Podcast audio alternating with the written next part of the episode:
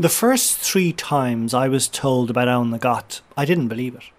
People tried to tell me there was a place beneath the ground in Ireland where the sacred realm of the female goddess still existed. Ramesh, I said, that's, that's ridiculous. But they insisted, saying it was deep inside this vast soaring limestone cavern underneath the earth. Like, come on. By all accounts, this cave was beneath the ancient royal capital of Connacht in Roscommon, with the remains of many of the ancient ceremonial and ritualistic buildings still to be seen. Of course, I had to find out more, but it wasn't easy. One account said Oweynagat, or Oiv Nagat in Irish, was known as a hellmouth, an entrance to the other world. And somewhere else I read that it was a chamber of transformation for Irish mythic heroes. But that there was no way you'd ever find it yourself. You had to be led there by a member of the initiated, someone who knew. There was a reference to it in a 12th century manuscript, and somewhere else I read that it was a crucible of initiation, where the goddess Morrigan corralled her otherworldly cattle, and where she punished people for allowing unworthy individuals enter her realm. It all sounded, I don't know, a bit farcical.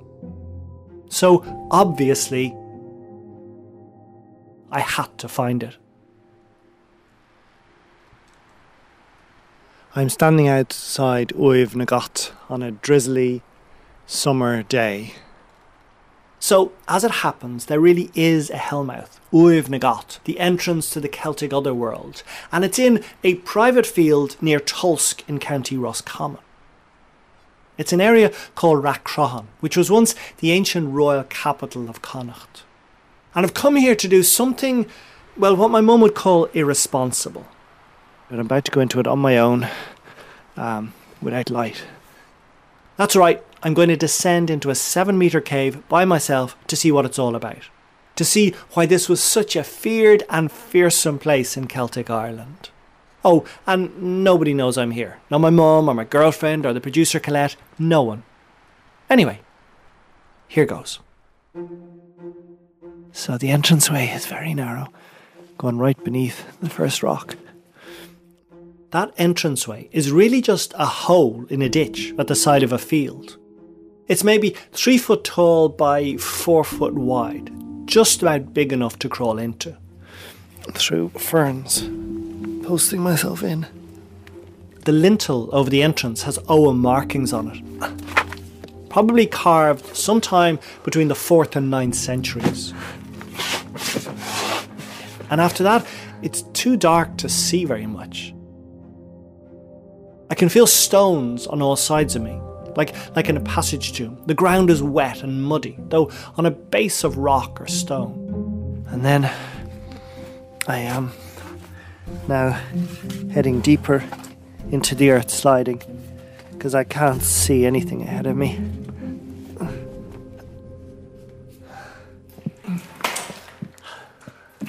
The passage drops at a sharp angle for about 8 metres. That's another big step, good God. Oh, the air grows gradually mustier the further I get from the entrance. It's getting cooler continually as I go. And the sound changes too. The last hint of birds and wind through the trees disappears, and my voice sounds cramped and close, like it does in a tunnel. It's so easy to lose track of time. I do have my phone with me, so I could turn on the flashlight, but I'm going to try not to. Oh, that was very slippy. My elbows are holding me up. Uh, right. I just can't find a foothold there. It's just totally slippy. After a couple of missteps, ow, ow, God, that was sore. I sense the sound waves from my voice expanding, and that echo sounds like a cave is uh, oh, in front of me. So I think this is ultimately it's a 38 meter long cave. Okay, I think I'm gonna go down on my bum again because I don't know what's ahead. But I still can't sense if I've reached a level floor. Okay. Or even if there is a level floor. It's keeping on descending. I haven't reached the depths yet. And it's getting muddier and wetter and slimier the the further I go down. Uh, I'm carrying a book in my hands. Actually, I have no hand free because I have the microphone in one hand and this book in the other hand. I don't know why I, why I bring a book down with me. Eventually, I just stop. It is. This is the darkest I have ever been. There is. I can see nothing. Nothing ahead of me, nothing behind me. Seven meters above, or sorry, below the earth.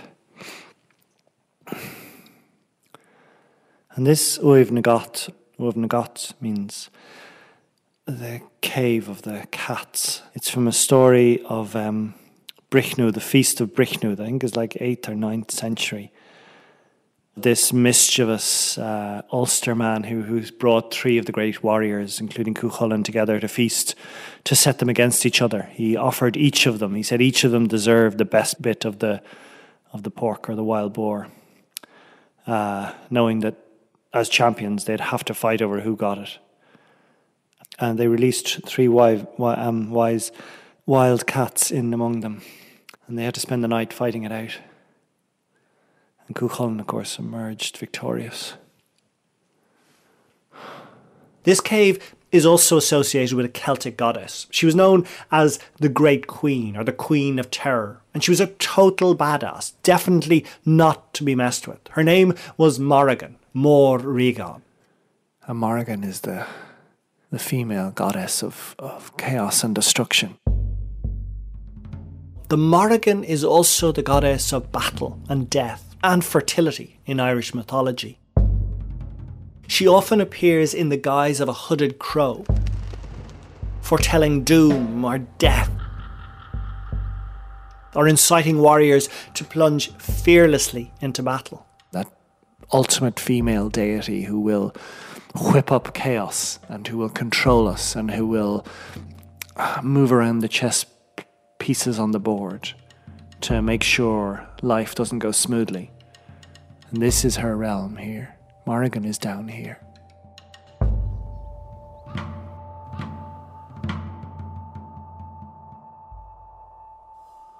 She's also known as the, the washerwoman.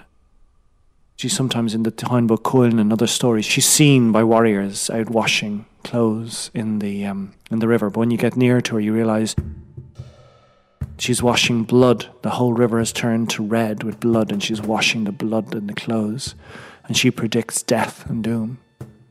And she's always right, because there is always, there's always death and doom. She sucks people down into this, into this earth where we rot, where we die.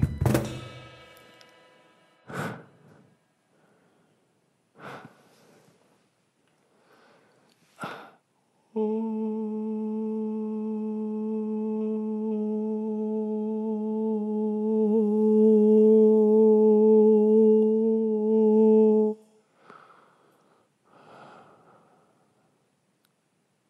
You know, when it's raining and you're really um, cold and miserable and wet, and you start singing to yourself, really just to comfort yourself. It's like it's like the baby gurgling. It's the sound of something vibrating through your body that makes you feel more at ease, less miserable.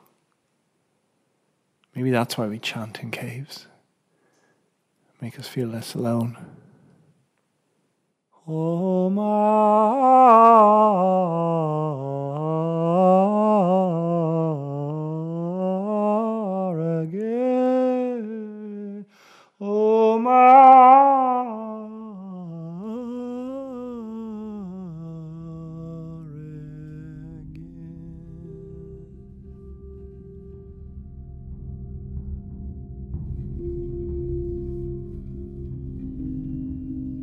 For the medieval Irish, this cave was terrifying.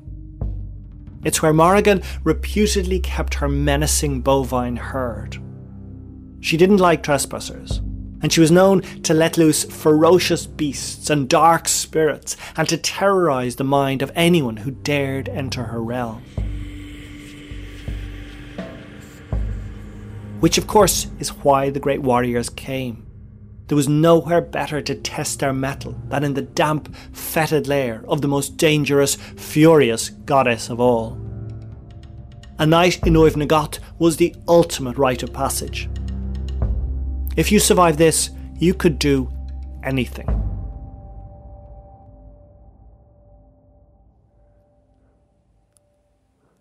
This is now all just mythology, of course, make believe. But it still sends a chill through me. And who can say for certain that it was just make believe? For all I know, dark forces like this could still exist today. I think, mm, like, what was that? I think my eyes are adjusting. I'm beginning to see things, but actually, it's not. I'm, I'm making it up. It's like um, figments of my imagination. My my eyes think they're seeing shadows or, or, or paler bits of pure blackness. But the reality is, there's nothing there. It's just blackness.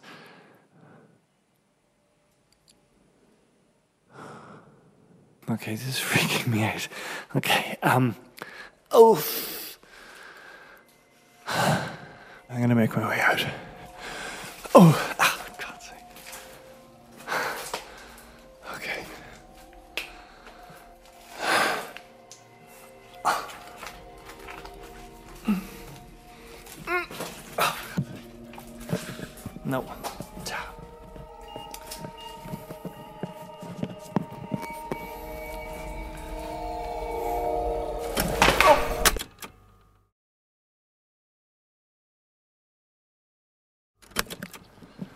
I'm back. I feel different. Well, like my eyes are burning with the light. And everything, the colour of everything just seems so luminous. And it's like it's a dull grey day. Uh, drizzle is lighter now, but um, it's still there. Things are radiant, things are shining. And that's another whole belief connected to this this um, Uaibh na Gàth. That um, that it was a place of transformation. Warriors would go down here, spend a night or a few days, deal with their inner angst, and come out reborn. I think that's how I am slightly. I'm not quite reborn, but changed, revived, rejuvenated. I think I'd, I'd do that again. I mean, there's bruises on my head. One particularly one that's rosy and swollen, but it was worth it. Don't know why the hell I brought that stupid book with me, though. It's now covered in mud. Okay, next time, no book. Oh, God, I love this world. The Almanac of Ireland was presented by me, Manchán Magan, and produced by Colette Kinsella. It's a Red Hair media production for RTÉ Radio.